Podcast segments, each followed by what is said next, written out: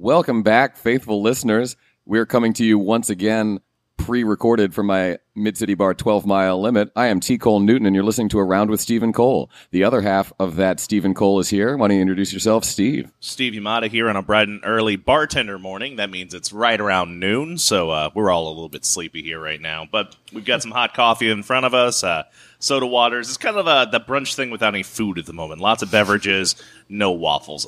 Anyways, Should we start doing waffles for brunch? Do you think that would? Uh, no, I don't think so. I think No? waffles are a pain in the butt. Uh, fair enough, man. That was a very. Conclu- I was expecting a little more back and forth about waffles. when here. I went I'm a, to, I'm a big fan. When I went the to reason. Tulane, uh, there was so we had like the dining hall that was there. It was called Bruff, and um, you know you go and get whatever you wanted to eat. But they had a waffle station that was there, and for a lot of people, it was like It's like a DIY waffle a station. DIY, DIY waffle waffle, station, like yeah. make your own waffles, like like at a like at a Holiday Inn or something like that. They've got these waffle stations set up. But the thing about Tulane is, it's a lot of people who are just starting to drink, or people who are drinking way too much. So you have all these hungover or drunk people coming in to try and make waffles. So the show is you get a table right there, and you just watch drunk hungover people burn waffles, and then panic while they're trying to pull their burned waffle out of the waffle maker. It's it's brilliant. I'm not recommending we start doing DIY waffles. well, if there's drunk people burning waffles, I'm all for it. Smells horrible, but looks funny. So we've got we're we're our goal today is we want to talk about tipping culture, and there's some real contention about the proper way to tip, tipping etiquette. And so Steve and I are going to talk a little bit about tipping bartenders. We actually have differing philosophies on it, so we're going to yell at each other about that. And I think I'm right, and he thinks he's right. So we'll we'll probably come to blows over it. And we have a couple of guests, one of whom is uh, a former bartender and current uh, dancer at I believe the Hustler Club and Rick's. Mm-hmm. Do you uh, anywhere else you, you're popping up these days? Uh, not yet, but uh, you know, I'm just I'm just a little baby stripper. I'm about to venture out into the world. All right. You want to tell? You want to introduce yourself? Everybody? This is. Uh, do, you, do you want to introduce yourself as your performing name, as your, or as your your Uh, I actual? don't care. uh, Uh, my name is Marci Semper. My dance name's Betty, though. Okay, 'cause she had bangs like Bettie Page when she started. Yeah. That was the that was the impetus. And then we our other other guest today, also to here to talk about tipping. Eh, He he's a he's a twofer here because he is a working musician here in New Orleans, has been for some time, and he's also a pedicabist. Both of those professions are highly dependent on tips. So pass the bucket and tip your cabbies. and uh, let's uh, let's why don't you go ahead and introduce yourself? Hi, everyone. Uh, Josh Benitez, uh, New Orleans native, born and raised.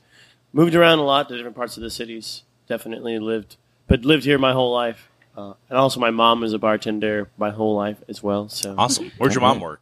Right now at uh, Le Bon Temps, Oh, really? That's a great bar. that Thursday night Soul Rebel show. Oh my! That is one of the. I, I lived around the must be corner cool. from Le Bon Temps My for mom's a awesome. year when I first moved to New Orleans, and that was my like Thursday night every week. They didn't have a cover then, even. And it was it was. Oh, it was- yeah. it was- they didn't have a cover then, but it was also like just right after the storm, so it wasn't that busy. So you could go, you could dance. It wasn't, didn't feel like you were sardined in. It was it was amazing. That was I uh, that was my like beginning of my love for New Orleans and brass band music and just cutting loose on a Thursday night. That was that's great. I'll tell. Oops. What's that? Oops is uh he, he's uh, one of the main band members of the Soul Rebels. Oh, which one is he? I don't know any by name. He plays uh, percussion. Oh, okay. Yeah, that guy. All right. So yeah, let's let's talk about. Or Steve and I have a fundamental. There's there's basically two schools of thought for tipping bartenders. If you're tipping a server, it's sort of understood that you tip twenty percent. Uh, for people, some people, if, if for a little bit older crowd, you tip fifteen percent. That was the cultural norm for a long time. But the the baseline wage for people in the service industry hasn't gone up at the same rate as it has in other industries. So it makes sense that over time, the base tip has gone up. That's why we've seen an increase from 15 to 20% as norm is just to keep up with, you know, it's inflation essentially. It's like we're, we're like the, the 15%, the, the tipping represents a greater percentage of service industry income. So it's generally agreed. People sort of know that 20% is standard for servers. And I argue, Do they? do that. Do they? It's becoming, There's that first. It's becoming more It's understood. There's Sure. some some peo- and and honestly, it's like if, if you're still tipping 15 percent because that's how you were raised, don't get mad about it. You know, it's, it's, it's still a decent tip. Um, it's not it's not a sl- small enough tip that you can really get angry about, in my opinion. I feel like But- a lot of people think it's 18% for some reason Yeah. too, which Yeah. makes me laugh even more because like- you really have to go out of your way to do that math, and it's like you really want to save that one or two dollars. Like it, Right. Yeah, there I was just a love watching people do that. episode of Curb Your Enthusiasm where uh, Larry David is protesting tipping at his country club uh, because uh, they charge an automatic fifteen percent, and he wants to tip eighteen percent, so he just stops tipping because he's like, "Ah, they're not going to force me to do the math. Just like it's not that hard. Oh man! But the, the the difference of opinion between Steve and I regarding that is, I think that should apply to bartenders as well. We're essentially performing the same function. I mean, there's a little bit difference in that we're act, we're also preparing the thing that you're going to consume. We're, we're not just delivering it to a table. But I think twenty percent, and this is for those who are curious. I, I believe in twenty percent after tax. Uh, if, if only because the math is easier, but also it's like it's a couple of cents to you, and it's it's a couple of cents a hundred times a week to us. So it actually it makes a big difference if you're those little Sure. things. I would say Definitely. round up to the nearest dollar and tip after tax. It doesn't mean that much to you. It don't won't make a big difference in your wallet, but it'll make a big difference in ours. Um, but I think twenty percent. And Steve is a Steve's a dollar a drink tipper.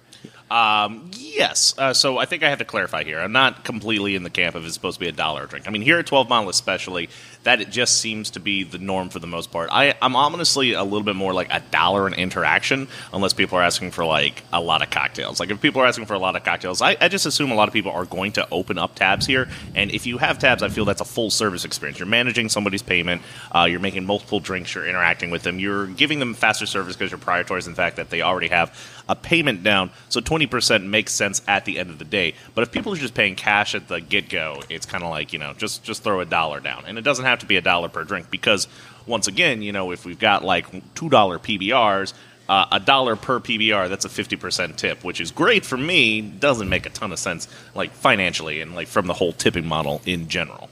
Yeah. Yeah, I agree with you kind of too, and I think uh, personally, like if I'm just getting like a mixed drink, it's just like a whiskey and coke or a vodka soda. Like that's I'll leave a dollar for that. But if Right. I'm like getting a, anything other than that or like a beer, I'm gonna tip a percentage rather than like a dollar. Right. I think there's um, the one thing which I would agree when I'm in that 20% camp when it comes down to it is, um, you know, if somebody's coming up multiple times, you might as well open a tab. I don't know why some people are like really against leaving a credit card down because, like, you know, at that point it's like, all right, I've already tipped you like, you know, four dollars, and I'm coming back up. It's like I don't think I really need to tip you any more money. It's like, well, you didn't have to if you just open up a tab and then you can just tip that one time, and then we're squares. We're totally completely fine. Probably saves you a little bit of money, uh, saves me a big hassle of going to the register every single time. I mean, that's perfectly fine. I think where we really, because we were talking about, me and Cole were talking about this beforehand. Um, in my experience working at Revolution, which is a fine dining restaurant downtown, when I opened that restaurant up, um, we had a very extensive wine program. And uh, all the time while people were waiting for their tables, people would order like bottles of champagne and like really big bottles of like Bordeaux, and you know, you'd sell like thousand dollar bottles of wine. I'm not expecting a 20% tip off of a $1,000 bottle of wine. I never am. I just don't see like why that's a thing, you know. If somebody leaves me $50 to open up a bottle of wine, that's great. It's a cork, you know. There's no difference to me in opening up a $30 bottle of wine and opening up a $1,000 bottle of wine. But for, uh, for the the counter argument is though for a server, say you're serving a fifty dollar steak versus a ten dollar burger. For the server, you're doing the exact same work. So if you're saying that you're basing it on the amount of work that you're doing rather than you're ignoring the context that it mm. comes in. You're ignoring the expertise that is required to properly serve a thou- you know you're probably going to have to decant that. You're gonna, there's a lot of steps that you need to know about in order to effectively serve and curate that experience for a guest. You're paying for a lot more than just the wine itself, and you're paying the labor involved is different. the The background required is different to open. A thousand. I mean, yeah, the, the, the mechanics of it are similar. I to mean, a thousand dollar bottle of wine versus cork a or ten something like bottle that, of wine. sure. But I mean, also at Revolution, if like we had some, if we had a old bottle of wine that was like, yeah, exactly, pop. if we had a, uh, if there was a bottle of wine that was going to be that old, like if we had something that was like you know from the 30s or 50s or whatever, then typically the Somm would open up that bottle. So then there's even less effort that you have to put into it because you have Yeah. this salaried employee who's part of the tip pool. I think I don't really know how the tip share ever worked there, but they're going to open up that bottle. So really, you're just throwing a ticket in there, and it pops up in the wine cellar, and somebody brings it out and opens it up for you. I uh, I disagree because I, I don't disagree with you, Cole. I agree. Um, you're starting to talk about servers and I think that's a different service experience when it comes down to it. Because um, typically, in my experience working as a bartender, and it was very high volume at Revolution, uh, it's a huge bar. There's only two bartenders working it. Um, the amount of service you give when you open up an expensive bottle of wine is very limited because you just don't have that time. When you're a server, serving is a very different thing, and I don't think people really look at that. And at this point, I am serving and bartending at the same time when you're serving, it's about providing experience, making people comfortable, and taking a little bit of a step back with your ego as well. And I think a lot of bartenders at this point have a problem doing that because when you serve, you don't get the quote unquote amount of respect from your customers. Oh, so Uh, like. You I don't think- control the environment. the As, same as way. You can. I mean- strongly. Yeah. Um, I mean, I definitely. I, that's your job as a server. I mean, you try and set that up as much as you possibly can. Um, and you, you do control the environment, I think. I mean, it is like your table and your section, and like you really dictate the pace that other things happen. That's your. That is the job. Philosophically, though, I think for me at least, uh, when, serving, which I've done a little bit of, I was never a full time professional server, but I've done, I've waited on a couple tables. But the dynamic is different because you're basically leasing that table to your guests for the duration of their their time with you. So that is that's not your table. It's in your section, but it's their table. Whereas when a guest is at your bar, they still understand that it's your bar and they are in your space in a different way. I think that, so. The relationship Yeah, is different. yeah, with sure. it. Yeah. I could see that, but um, once again, I think like the tipping dynamic is very different from that than like you know if you're a bartender opening up an expensive bottle of wine, or if you're a server and someone's sitting down for a three-hour meal in a section and they're getting multiple bottles of wine, and you have to course it properly and make sure to keep filling their glass. I mean, it's a different service mechanism. Does that grant uh, more a higher tip percentage? I think so. I mean, I, I definitely think so. If you're just popping like the the basic mechanic of opening a bottle of wine and pouring it doesn't dictate automatically a percentage of a tip. I just I, I think if you're gonna if you're willing to spend thousand dollars on a bottle of wine, you should be prepared to tip appropriately. I'm And- and, and I guess we have the difference is what we consider to be appropriate. But Yeah. I think if you're gonna be if you're gonna buy anything in a restaurant or bar, be prepared to pay twenty percent on top of that for the service included. The one aspect that You y'all, both y'all didn't mention it also is the fact that people that you tip also have to tip out other people for Right. a percentage of what you are buying. Oh yeah. Right. So Yeah. that's a major factor in my opinion. Yeah. Yeah, so, So yeah, it's like you're maybe- tipping out a I don't know how it works at Revolution. Maybe because it's such high price items, it's not like super.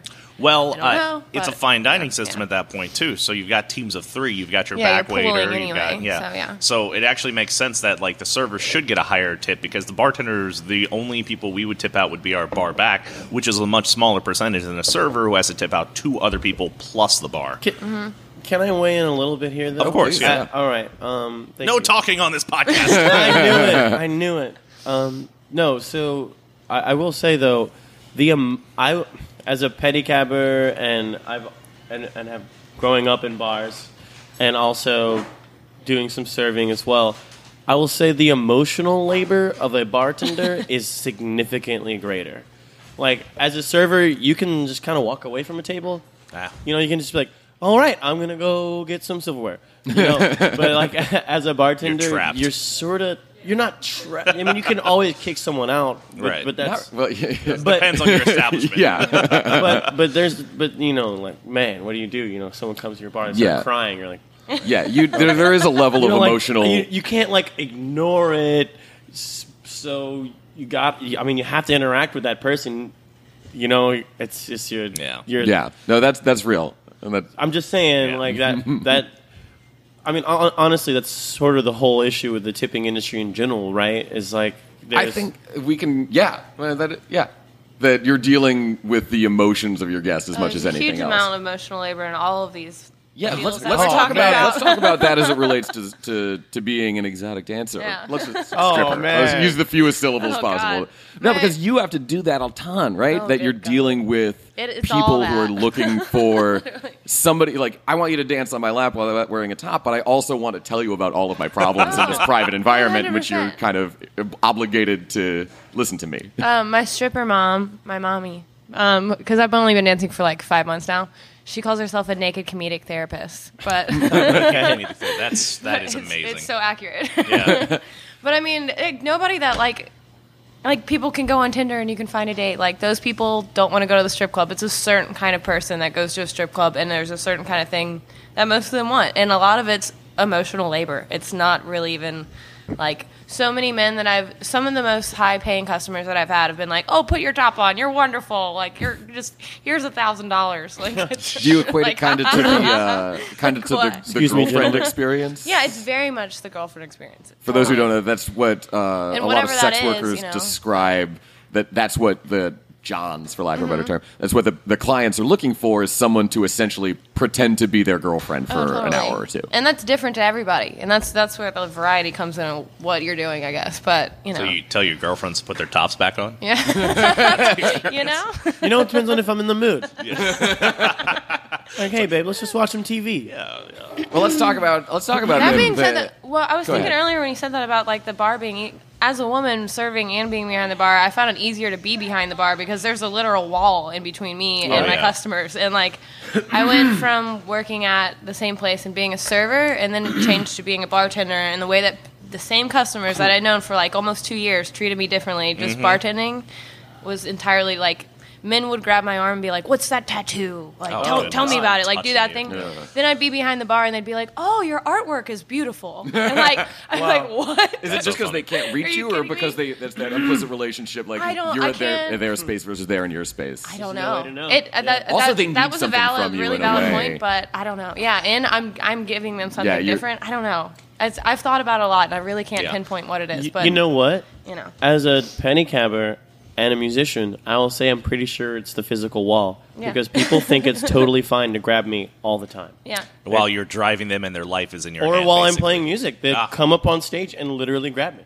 I'm not, and it's just like, what are you doing? I can't make the Yeah, music. I you that's imagine? And they'll try to sing, and I'm like, "Are you kidding me?" Like, and they're like, and they get mad, like, "You won't let me sing." It's like, "No, I Yeah. don't let Fuck you sing." off. Are you kidding? Like, would you do that with any other person working? It's like people at a comedy show. Man, who that's are a like nice heckling. jackhammer. Mind if I use it?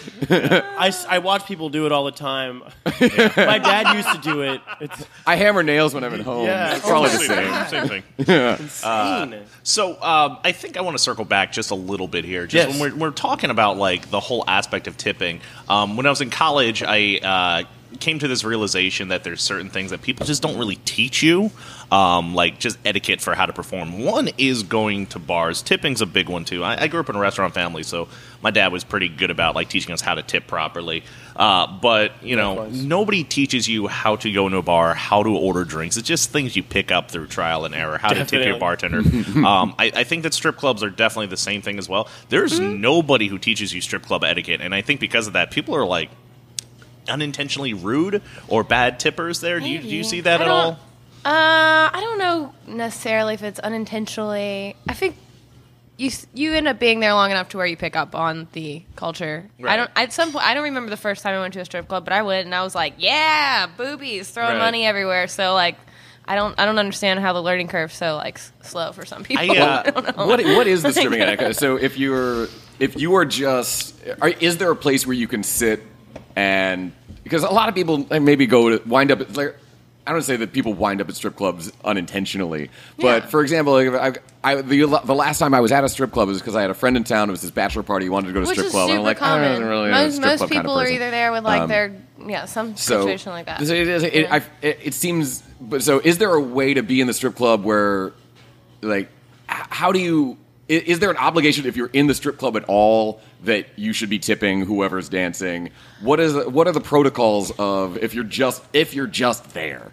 Um, if you're not sitting at the stage, then you don't have to tip the dancer on stage. Okay. Like that bottom line. And it it would be nice if maybe you put two dollars up on the stage at some point just to like make an effort, like you Yeah. give a crap. You know what I mean? Like same I would think you would say for music, like throw two dollars in the tip bucket. Like it's fine if you're not rolling in dough. Like just appreciate Yeah. and like make it known that you actually appreciate you know and or if you're just like that guy that's sitting in the corner drinking a beer and some girl comes to talk to you because she's doing her job Mm-hmm. like I've, I've had this happen many times with dudes and it's not offensive they're like hey just so you know i'm not gonna get a dance from you and it's like okay cool i'm gonna go on my way Right. and or i Right. do end up talking to them for a minute and he's like this here's a couple dollars like i know you're working i'm like cool thanks like that's so Oh. nice to me when people do that to be I, honest I like don't think I've ever done. I've definitely had the conversation of like, "Hey, yeah, I'm not paying for a dance." you know? Which is fine, and but if I if I've sat there and talked to somebody long enough, sometimes too, they'll like be like, "Here's you know five to twenty dollars, which is the cost of like a table dance, which is Mm-hmm. a song, you know," and like, you know, have a good rest of your night, and it's like it's fine. Yeah.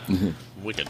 Yeah, Yeah. I uh, I remember um, me and my me and one of my close friends at some point we decided uh, it's like we're going to learn how to like appropriately go to strip clubs, and we decided to go to uh, uh, some of the less reputable strip clubs to kind of like learn. And um, I don't think it's open anymore, but um, what's it, is it Big Daddy's or it was that's There was a club named Big Daddy's the Daddy's. one I'm with the pretty legs sure. swinging out the window or Yeah. something like that. Oh, So it's not. It's not I was the famous now. door. no, No. that's that's not a strip club. That's No. not a Yeah, strip that's club. That's a a that's a sex venue. acts Yeah. club. I'm pretty sure. It A had a, famous had a famous door. no. Wasn't there was like a trans trans club too? Like back when I was younger, I was That- just remembering the other day, and it, think it that's was just not around club. anymore. It might That have was- been. that but- It wasn't down- that, but yeah. there was one too. Ah. It's and I, I just on- found out the other day the Rainbow Room closed. Is you don't that know where, that? where was so that? sad. That was the gay strip club on Bourbon. Oh, I didn't even Yeah. know there was one. Yeah. Um, the uh, the one with the legs is now Rick's Sporting Saloon, which is sort of like a Oh. strip club Ah. slash Yeah. sports bar. It's Huh. interesting. I might of go. I might go. Yeah, Anywho, so we uh, we end up at this strip club, And and um, and it was it was one of those places where it's like, uh, like you know, private dances are like fifteen dollars, and like. Uh, but we, we you know we, we were having very frank discussions with the uh, uh, the young lady who was dancing you know just about what's like the right way and the wrong thing to do and the one thing she told us which I thought which I've, I've carried with me this nugget of, of wisdom into any strip club I've ever been into is uh, if you're sitting at the uh, at the stage, don't like hold all your money out because it's like kind of rude because it's kind of saying like I'm going to give you all this money. Mm-hmm. Oh, So like it's like you don't you Oh. only hold out the money that you're going to end up giving that person. Yes. Uh, it's like. I'm dangling this in front of you. Exactly. Yeah. right. Oh, oh, yeah. Strip club etiquette, guys. Did you Yeah. know that, Cole? No, but that seems kind of intuitive. Hey, that if you're stop like it. holding out ten dollars, it's like, and here's two for you. Right. But I mean, even Wow. if Here's you're the eight you could have gotten if you were I sexier. the bigger thing is like if you've got a, a stack of ones, you know, Accurate. like you know, keep like you know, don't hold the whole stack out, like just like you know, just like hold out what you're Peel out a couple of exactly, yeah, right. no, yeah. I never even realized how many times I've been slighted by that. Mm. Like it always made me feel funny because people do that with bands too. Really? They'll be like, they're, they're fan- oh, people can't see this. I'm pretending to fan through a bunch of money right here, and I'm holding a giant wad, and then I go like fifties and twenties and tens and fives, and then I'm like, put two ones in there, and you're like, okay, thanks, man. I'm not mad, but like, I remember once I was in, I was doing Literally dangling. canvassing for the environment. This was right after high school, and he was doing that thing where you go door to door and ask for like I was the it was for the National Forest. There's a group called U.S. PIRG, Public Interest Research Group, and their big thing is like going door to door recruiting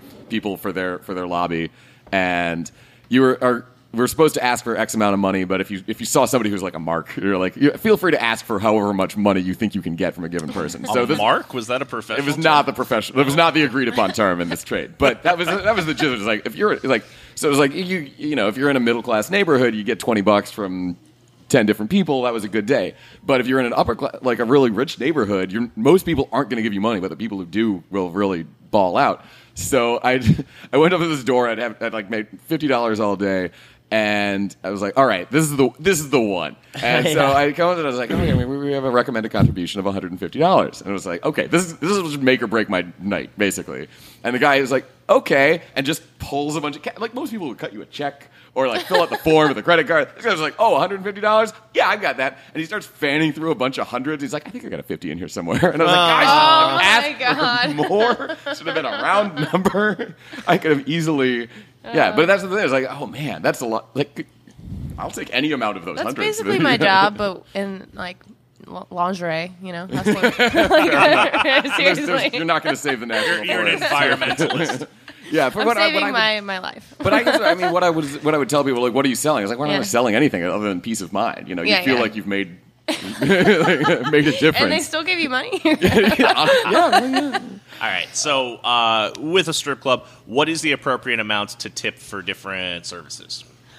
You know, Is there a if people buy percentage? Is dances this and like- stuff, I don't expect tips because Really? we, we just we pay a portion of that to the club. I, Okay. I mean, I love it if somebody tips me. I'm not, you know, of course, I'm not going to be like. See, I thought it was twenty no, percent. but no. So you know, honestly, so did I actually. Yeah. yeah. we we pay a portion of the cost for dances and stuff to the club, Mm-hmm. so that we keep the rest, and that that's our actual income that we're making. Mm-hmm. So if people give me a couple dollars on top of that, then that's super awesome. Like it doesn't happen often. Right. Um, so like if they do, it actually stands out a lot. Mm-hmm. Um, But that also doesn't go for like the waitresses, like your table, and also like if you buy a Mm. room or something, your waitress is running the room, so you want to tip your waitress still for like if you get a room. Mm-hmm. Yeah, and but would if that you're be just twenty like percent? Would you say? yeah, Yeah. ish, you know, depending on the interaction that you have with your waitress, and you know, well, for for a room, it's more questionable because of- they're high priced. But that's kind of like your your Ah, wine expensive bottle of conversation. wine, right? Yeah, it's it's same same concept, really. Right. I'd say almost it's more important because that's such a large percentage of that waitress's time. I had a friend Yeah. who was working at Hustler. She was working at Hustler, and she uh, ended up like waitressing or like curating the private rooms for a little while too. And it's like you might. There's nights when some people don't get a private room, you know. So like the people who do get a private room, you really have to.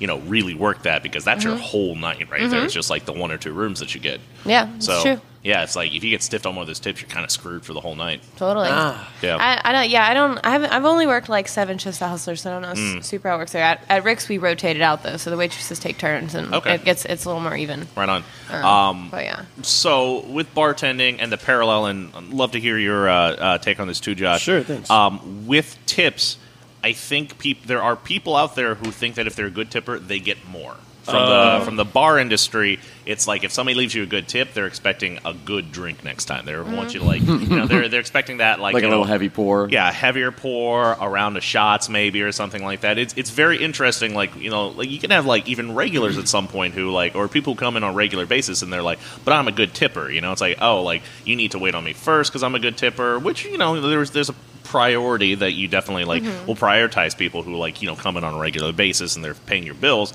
But like you know, when some people get up in arms or some people are just like, hey, you never buy me a shot or something like that, it's always like but why should I? I mean, like, it's kind of like, I mean, I understand that you're tipping, which is good, but I can't just give away Cole's bar. I mean, I'm Yeah. not, not, not going to do that.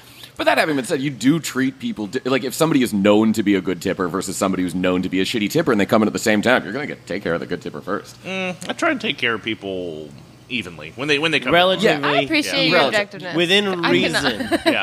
Within Uh, re- yeah, I mean, you, you, want, you want to take care of people as evenly as possible, but if it comes down to a choice between the two, I mean, yeah. yeah, sure. I mean, Yeah. for example, I mean, we've got one gentleman who comes in here and drinks uh, Crown and Sprites all the time, and he never tips. He's just he never tips, but I give him good service every time he's in here because he's a nice guy. Yeah, lives in the he's a sweet, he's a real sweetheart. We, Yeah. we, we love him. but doesn't tip a dime. So I mean, I don't de- I don't Occasionally he'll deprioritize. I I have gotten tips from him, but it's like, it is the blue moon. Yeah, I think my big thing is at this point, and I train whenever I get the opportunity to train people as well, is if you're in the long view of being in the tipped industry at some point, it's like you have to realize that it's a game of averages. Mm-hmm. Um, sure, yeah, definitely. It's very funny too because people get hung up on the worst tip they ever get and the best tip they ever get. Nobody mm-hmm. talks about the twenty percent tips that they get all night or the twenty five percent tips. It's like it's always about that thousand dollar tip you got or that one time that this jerk ah. stiffed you, and mm-hmm. that's crazy because it's like okay, well that thousand dollar tip zero that's still a five hundred dollar tip on average, which is way above like you know oh, yeah. normal. so it's just like it's just like you got to think of it that way. Like, and it's just like Sure. if you let somebody weigh you down, or like you know, like especially if you let a bad tip weigh you down, that's just going to bring down your average for the entire night because you're going to be a jerk. On Yeah, the floor. exactly. Mm-hmm. Oh, yeah. I, I try my absolute best to focus on how that person interacted with me more than any other like amount that I got for them. Like if they come Yeah. in, well, rather if like for a pedicab ride, Mm-hmm. if we went really far and they gave me the exact amount, but they were super cool and fun, and I just enjoyed having them around. I'm not. I'm not worried about. Even if they give me less than the ride is worth. Yeah. What's the so you- so you, what's the yeah what's the protocol uh, with pedicabs or with I mean I'm, I'm- I'm guessing there's some overlap with actual cabs or uh, now that now Uber allows tipping so there's some there's some what do you do you get is there is 20 percent what you recommend for people who ask what uh what's the protocol there because that's one of the a lot of a lot of people like even people Yeah, I like totally don't know how Steve, pedicabs work. uh, I the- don't. Yeah. people people who've been in the service industry for a long time we don't know i don't know how to tip a barista necessarily i don't know how to tip a cabbie i don't know how to tip a doorman and so those Sure. interactions can be very fraught for people when they don't understand the protocol Yeah, and I definitely that's why I I'd prefer to make like an awesome wage, but like an awesome hourly wage, so like those weird things don't have to come up. Um, yeah, so I think the the first first, first and foremost, pedicab the city rate is one dollar per block per passenger, with the first block being free, but there's a five block minimum. That's a lot of that's like a mouthful. So I usually just say a dollar a block per person. If um so if you're only going a block the ride is free No, that's why there's a five block minimum. Oh, yeah, yeah, All right, I'll get out here. I need another. Ca- yeah. pedicab. got where I was going. Yeah, yeah. Can you call a pedicab? Get the Uh, pedicab. call one of your buddies. I need a ride. Um, One block. Get out and get back into the same kind of Yeah. I know my rights as a writer. That's right. Um, but so so I th- le- legally, I also I think even with bartenders, right? You're not legally obligated to tip someone. Oh no. No, Right. It's No. Tipping is always optional. So it's the same with pedicab. You know, if we went 20 blocks and it's twenty dollars, and you don't tip me, then that's within your right. What do you get? What percentage of your how how how, do you, how is your wage determined? So if, if somebody does stiff you on a twenty dollar ride, or doesn't, you- doesn't tip you on a twenty dollar ride, how much of that money do you actually get? The uh, yeah, so in New Orleans, there's a unique system. Uh, it's a leasing system, which you lease the pedicab for a shift. So like tonight, if I was to work, we'll just like make up a number. Uh, let's say tonight the, the the cost of renting the pedicab was fifty dollars.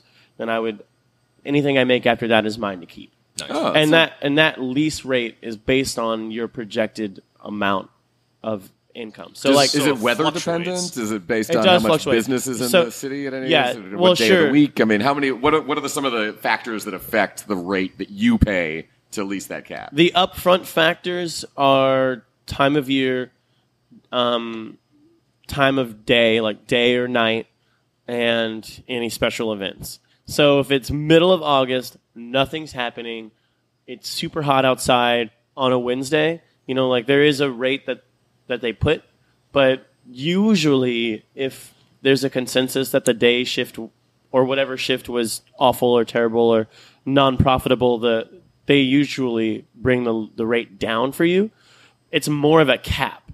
So like, let's say we work Monday night for fifty dollars, and I make five hundred because some person wants to give me lots of money. Well, they're not going to charge me, you know, like two hundred because I made five. It's still fifty.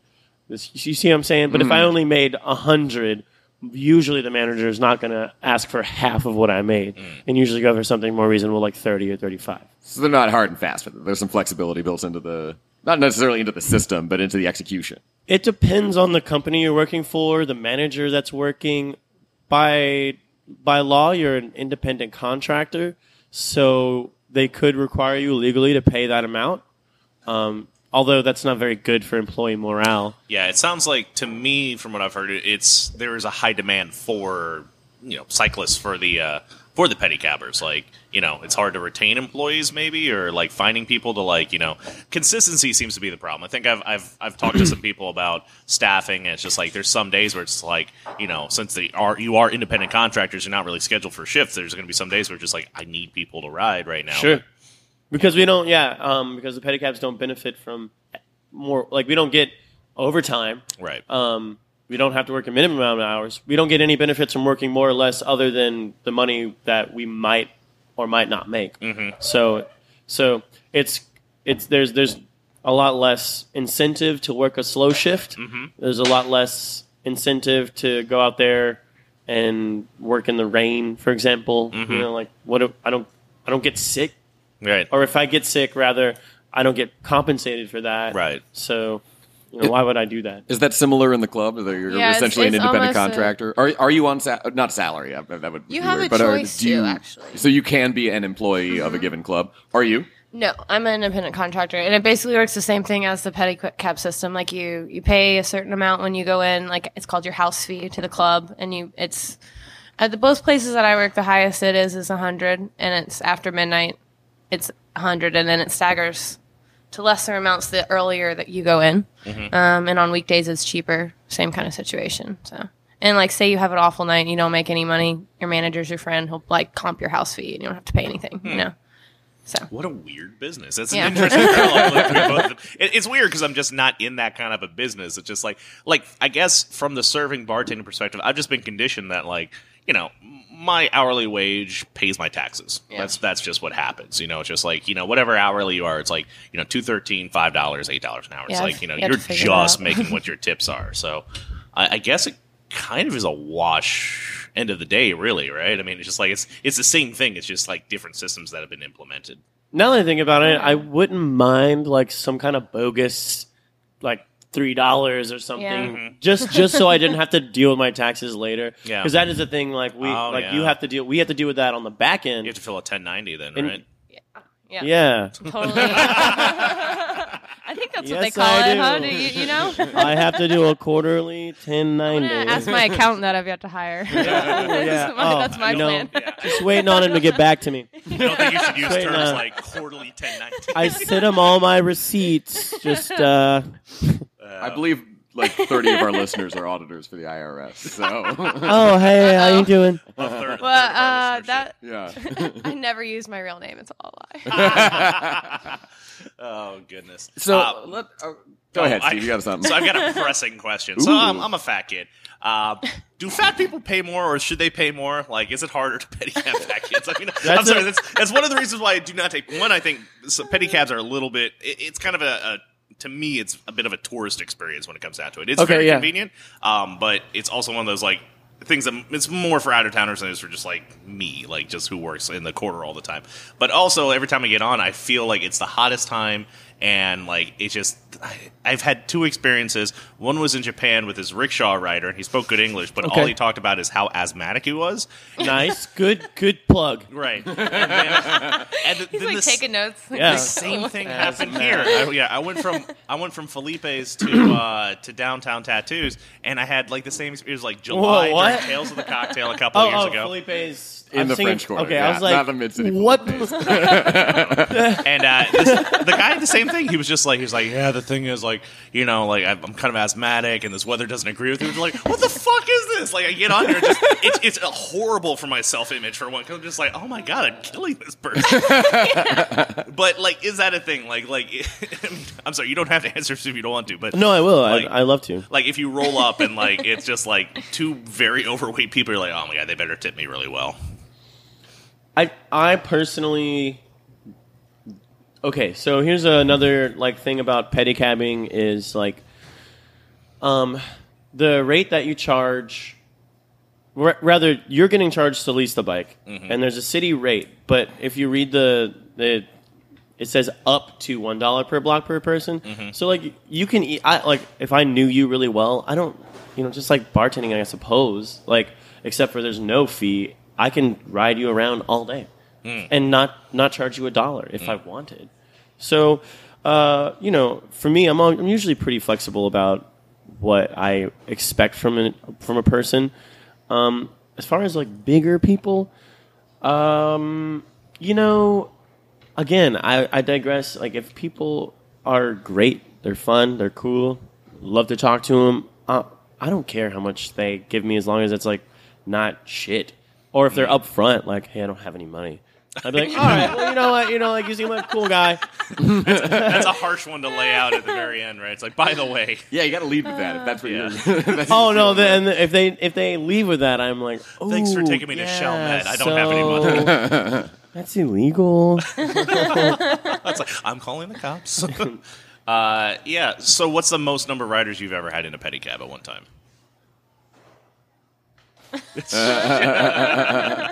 This pedicab wasn't in New Orleans, uh, where the legal limit is three. Okay. Uh, six people. Did you charge a dollar per person per block in that? Uh, it was six girls, and I really just like they really wanted to do it, and I just really wanted the experience. Guess bachelorette Bachelorette party, maybe. No, No? no, it was just six girls. six So girls. it, was just, it was just funny. It was just really funny. That's funny. Last question. Sorry, I, I just it's, it's like pedicabbing is just like kind of it's not it, it's not that it's bizarre to me. It's just I remember like what a big stink the cab companies put up when pedicabs Oh, were being like for no you know, reason. Well, they're just they're a monopoly, It's just so they're going to fight for everything, different right? Yeah. industry, They're like, Yeah. this is going to ruin the cab company. It's like, no, no, Uber's going to ruin the cab industry. yeah. which it did. It did. It is Oh. ruining the cab industry. yeah. But- Oh well, there's a reason. You reason. know what? United Cab is on point these days. It comes real fast. Well, the only people who are driving for United Cab are really have to be the good drivers. The Yeah. bad ones have Same with washed out. pedicabbing, actually. Yeah. Yeah.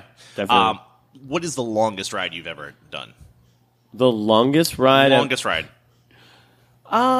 you know, I'll say the most memorable long ride because I've had others that were just like really boring. For example, in uh, in Baton Rouge, I rode from the campus all the way to the inner city Mm-hmm. by means of the levee. Mm-hmm. And that's but my my How long is that for anybody who doesn't know about Baton Rouge? Like me, I don't know anything about Baton I don't know like five miles or so something Okay. like that. I'm surprised there's pe- pedicabbing at all in Baton Rouge. It's such a spread out, like a sprawl kind of city.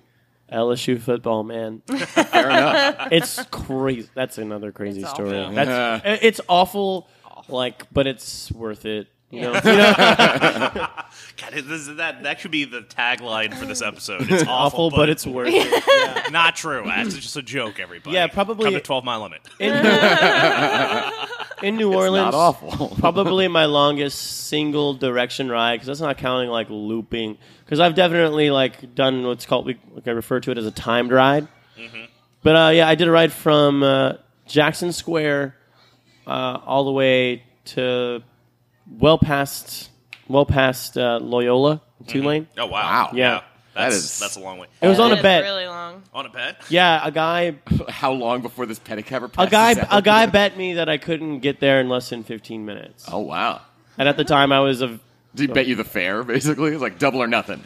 yeah, a dollar a block per passenger and it was two people. It- and I'm, I'm sorry that like that seems like a really poor survival instinct kind of situation. It's like it's like all right, I want you. I'm gonna ride in the back of this completely open, unexposed like you know thing, and I want you to get there as fast as possible, regardless of the method. So it was it was during Mardi Gras, and I knew where all the streets had Uh-huh. no vehicle vehicular traffic. Sure. Yeah. So I I knew that for it was really just up to me to just pedal straight on. Yeah. And uh, I've been just a, got inside I've been a box. cyclist since I was like a like a young kid. So Yeah.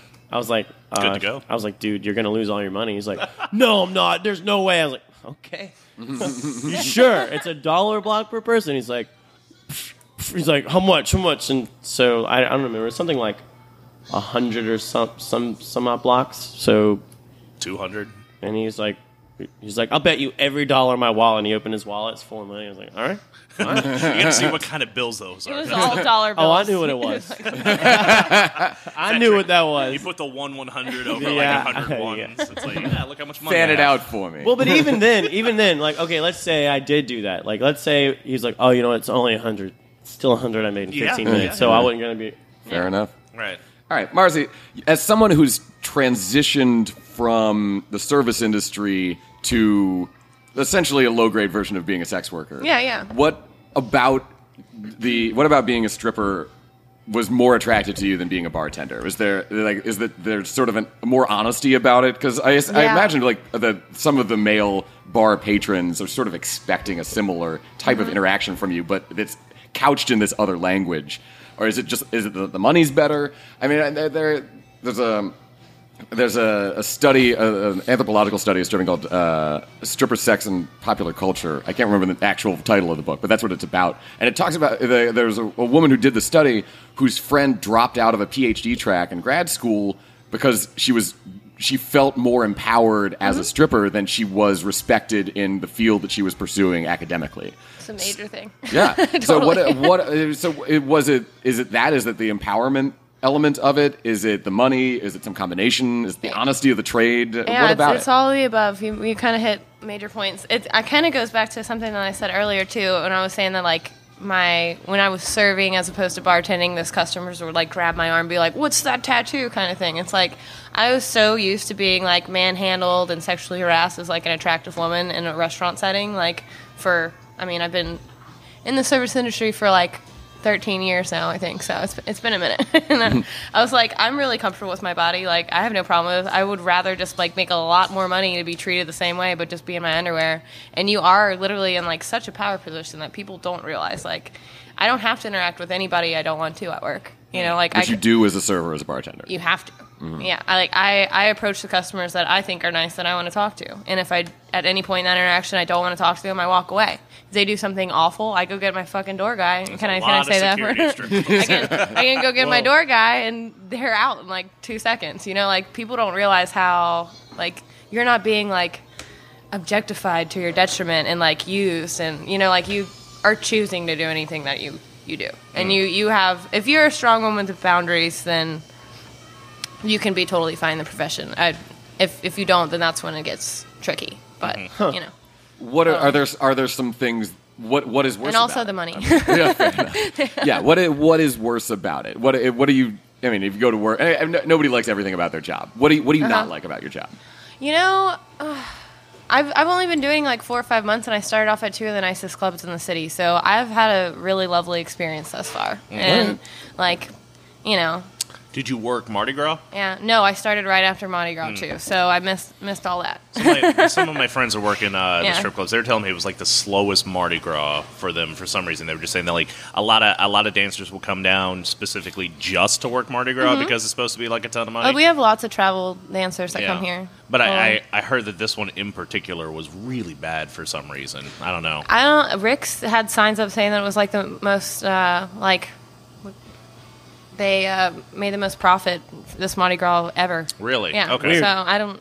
Yeah. Maybe, Maybe it's just one they of those just didn't things. have a good- like, good that tipping time. perspective. This is the worst ever. I only made like five thousand dollars. yeah, no, that's the thing too. You know, like a lot of girls, like they'll be there for two hours and not make any money, and then they'll sit upstairs and they'll pout. It's like, get over it. Go downstairs. Hustle. Like we get busy after. exactly. Go hustle. Like go. It, we don't get busy till after midnight. Like you go in a certain time, so that way you don't pay a large house fee, and then Mm-hmm. like you got to kind of sit there for a minute, and then all of a sudden in the last like hour or two, you'll make so much money. Game you know, of so you, averages, you have right? to Oh, stay at a man. mindset. Like people get.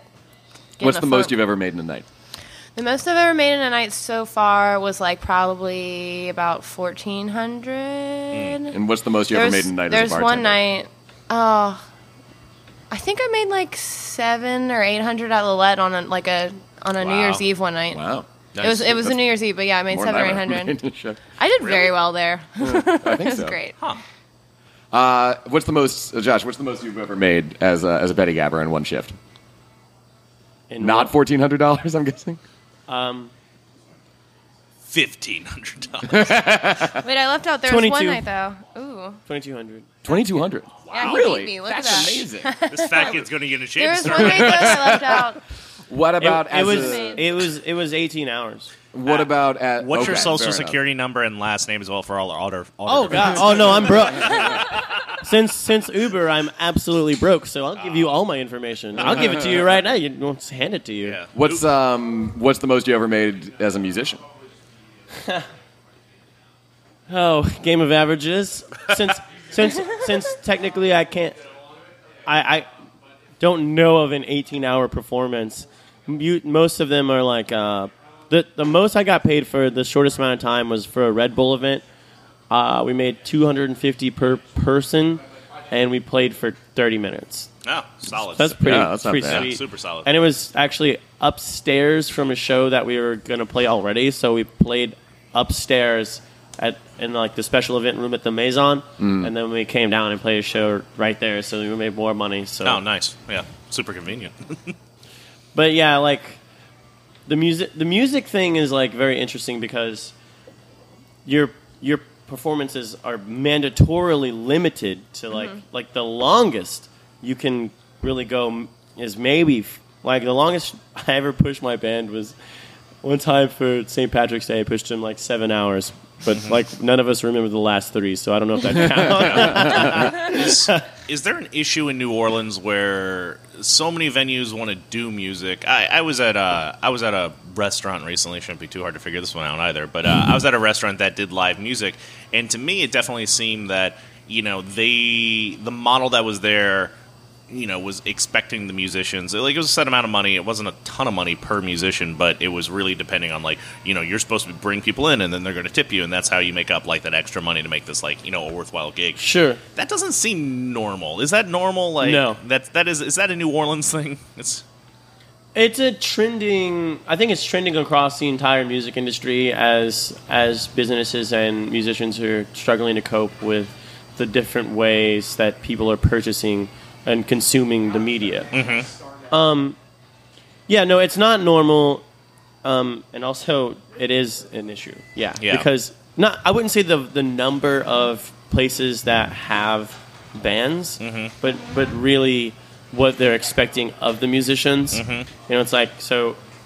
It's like you have to go to the place and bring your equipment and bring the people. yeah. So then, why would I come here as opposed to somewhere else? Like, Right. why wouldn't I just go somewhere where there's already people and there's already equipment, Right. and then I'll get paid more. Like Yeah. it doesn't make it literally makes no sense for me to come here. It seems like there's a real devaluing of the services recently, definitely of the services that musicians bring to the table um, in the city. Like definitely in the last like five or six years. It's Oh, just, definitely. It's just Yeah. like uh, it's almost like a fixture. It's like just having like a grand piano and like you know a lobby or something like that. It's like here's a musician, Right. Like and then like it's like oh we're just gonna talk and do whatever the fuck and like you know not even pay attention to the music.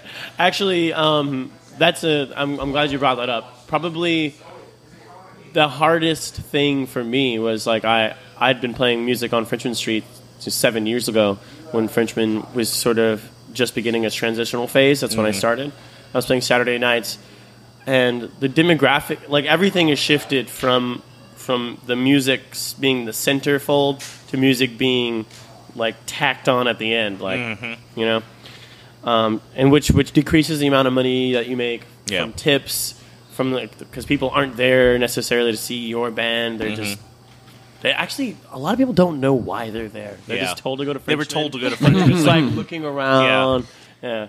It's, it's it to me. It's like weird brunch. these Like people think that brunch is magical, and, and brunch brunch is great, especially at Twelve Mile Limit on Saturday, Friday, Saturdays, and Sundays. That's right. but I think a lot of people look at brunch as being this thing that's going to like you know change my life. It's like I'm going to get like an omelet that like you know is going to make everything better. It is going to be Oh, the end cap of my beautiful weekend. Mm-hmm. But like there's something like some people are, are and you know there's so much to like the tourist industry here in New Orleans that pushes this narrative of like magic and mysticism. It's like oh you got to go to New Orleans. You you don't even understand. You have to go there and then you'll understand. So I think there's a lot of people out there who's like I'm going to like like I'm going to go to Frenchmen Street and then I'll I'll understand like they've been telling me. And it's it's I mean it may or may not happen. I mean it's just Definitely. I don't know. It's uh it's pretty crazy.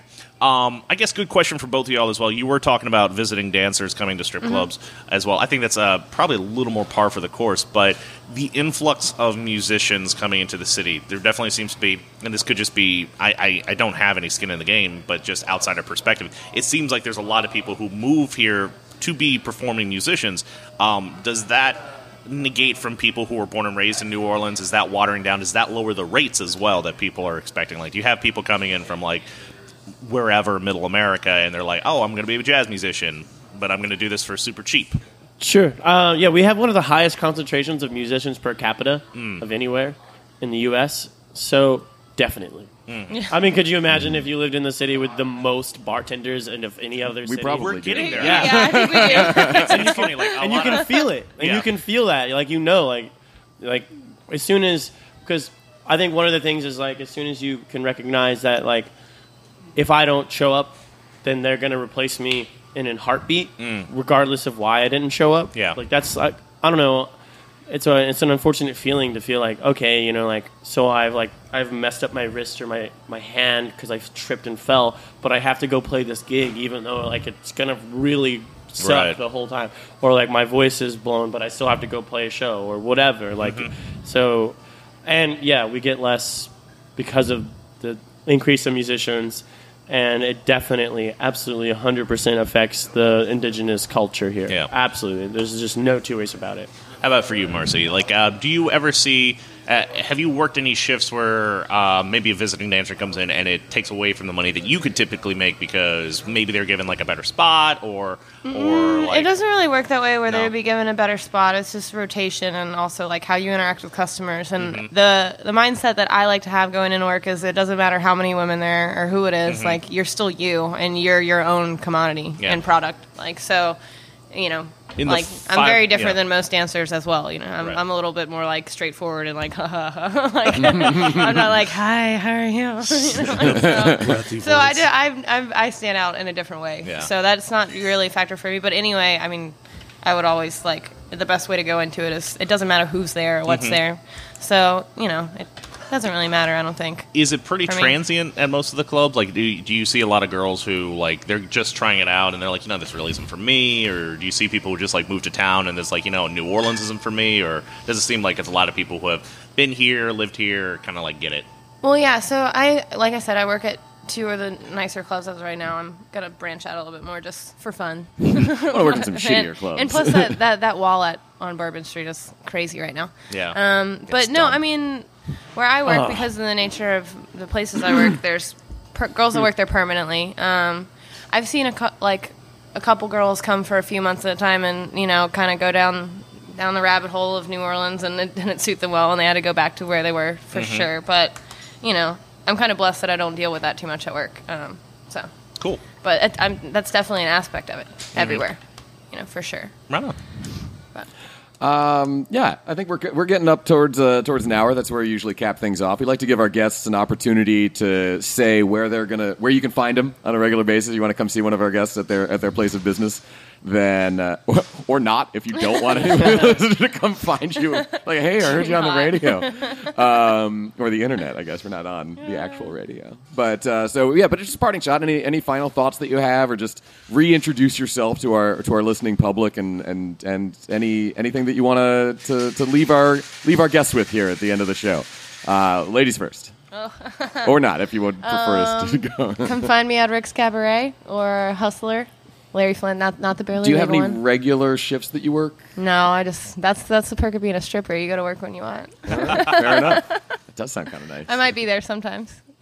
if, you come, if you come looking for me, my name may or may not be Betty. I'll find you. Best plug I've ever heard on the show so far. All right, uh, Josh. How about you? Bearing in mind that this uh, will not air until the middle of this coming week, so anything That's this right. weekend you can't really effectively plug. Where where can we find you? Um, I usually play Monday nights at RFs in uh, on Dauphine and Bienville, Bienville, and I play Tuesdays at Apple Barrel six thirty to nine thirty. But then I play a whole host of other shows. Um, but yeah, honestly, the best way to do that is to find me on my Facebook page.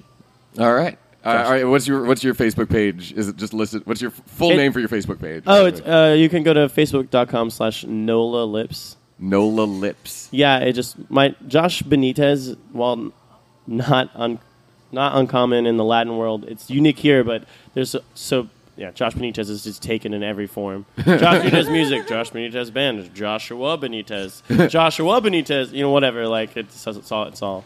Just go Highlander. Just cut all their heads off. There can be There only can, there one can be Josh only one. I have a lot of work to do. it's all right. Nobody said it was easy going to be the Highlander, bro. Yeah. But um, I will say this, you know, um, to anyone out there, definitely, definitely don't tip less than twenty percent if you unless you're just broke. Unless you're unless you're broke, it's cool. Like I get it, but but like definitely, and until and if you like the band, tip the band.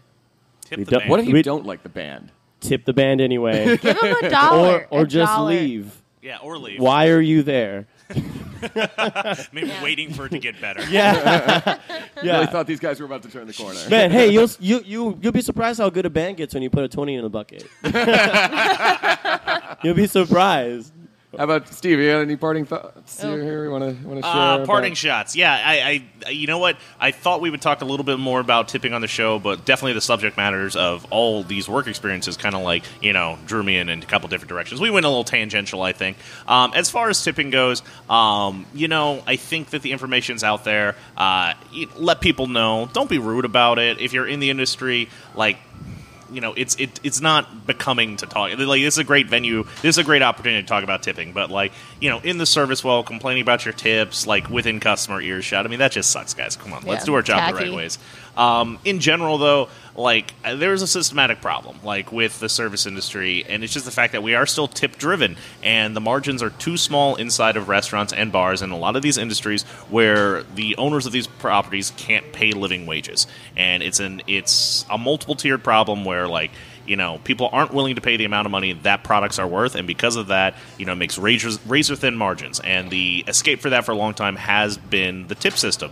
So I am very much for you know, eventually we've got to start moving away from this in order to like, you know, provide health care for people, provide living wages for people, and longevity. You know, like, you know, we all work in as contract employees. If we get hurt, we don't get paid. So Oh, uh, there's we have to move away from a system that's been in place for hundreds of years, a hundred years or so. I think is how long tipping's been going on in this country. Sure. Um, and it's it's got to change eventually, like one way or another. That's a topic for another show, I'm sure. Yeah, sure. Cole, what you got for us, brother? I, I kind of like the tipping system. I've I've always done pretty well. I offer a fine level of service, and I tend to do better than twenty percent. And I think I do better with a tipping structure than I would with an elevated hourly rate. So for me, the advantage is there. But I can understand that it doesn't work for everybody. That a, a waitress at a Denny's who's arguably working considerably harder than I am uh, is probably making a lot less, and that's not that's not necessarily fair. Um, but I, I have always come out on top with a tipping based system. So I think for me, like just as a matter of self interest, I, I think it's good. As, and as a and as a business owner, you're right. I can't afford to pay people that, or I would have to jack up the prices, and then the perception of the value that you're getting would be less, even if you're spending the same amount. So the tipping system works for me as a business owner as well. And I think one of the things we talked about is like don't don't complain about it, but also just recognize that it, that it seems like across the board, one of the things that we've uh, seemed to agree on is that the the greater value than a big tip is just a level of human decency. Like, Yeah. we talked about the, the guest that came Oh comes in on a regular yeah. basis, and we love this guy who almost never tips, but we just we like him because he's a good guy. He's nice. He's honest. He's kind. That that is like even if you can't afford a tip, then and honestly, if you can't afford a tip, you shouldn't be going out to begin with, in my opinion. But if you can't afford a tip, just be nice to people, and that'll get you a long way. You know, another- a fifty percent tip will get you a long way too. Crowd- But I would rather get stiffed by somebody who was really kind than get a hundred percent tip from an asshole.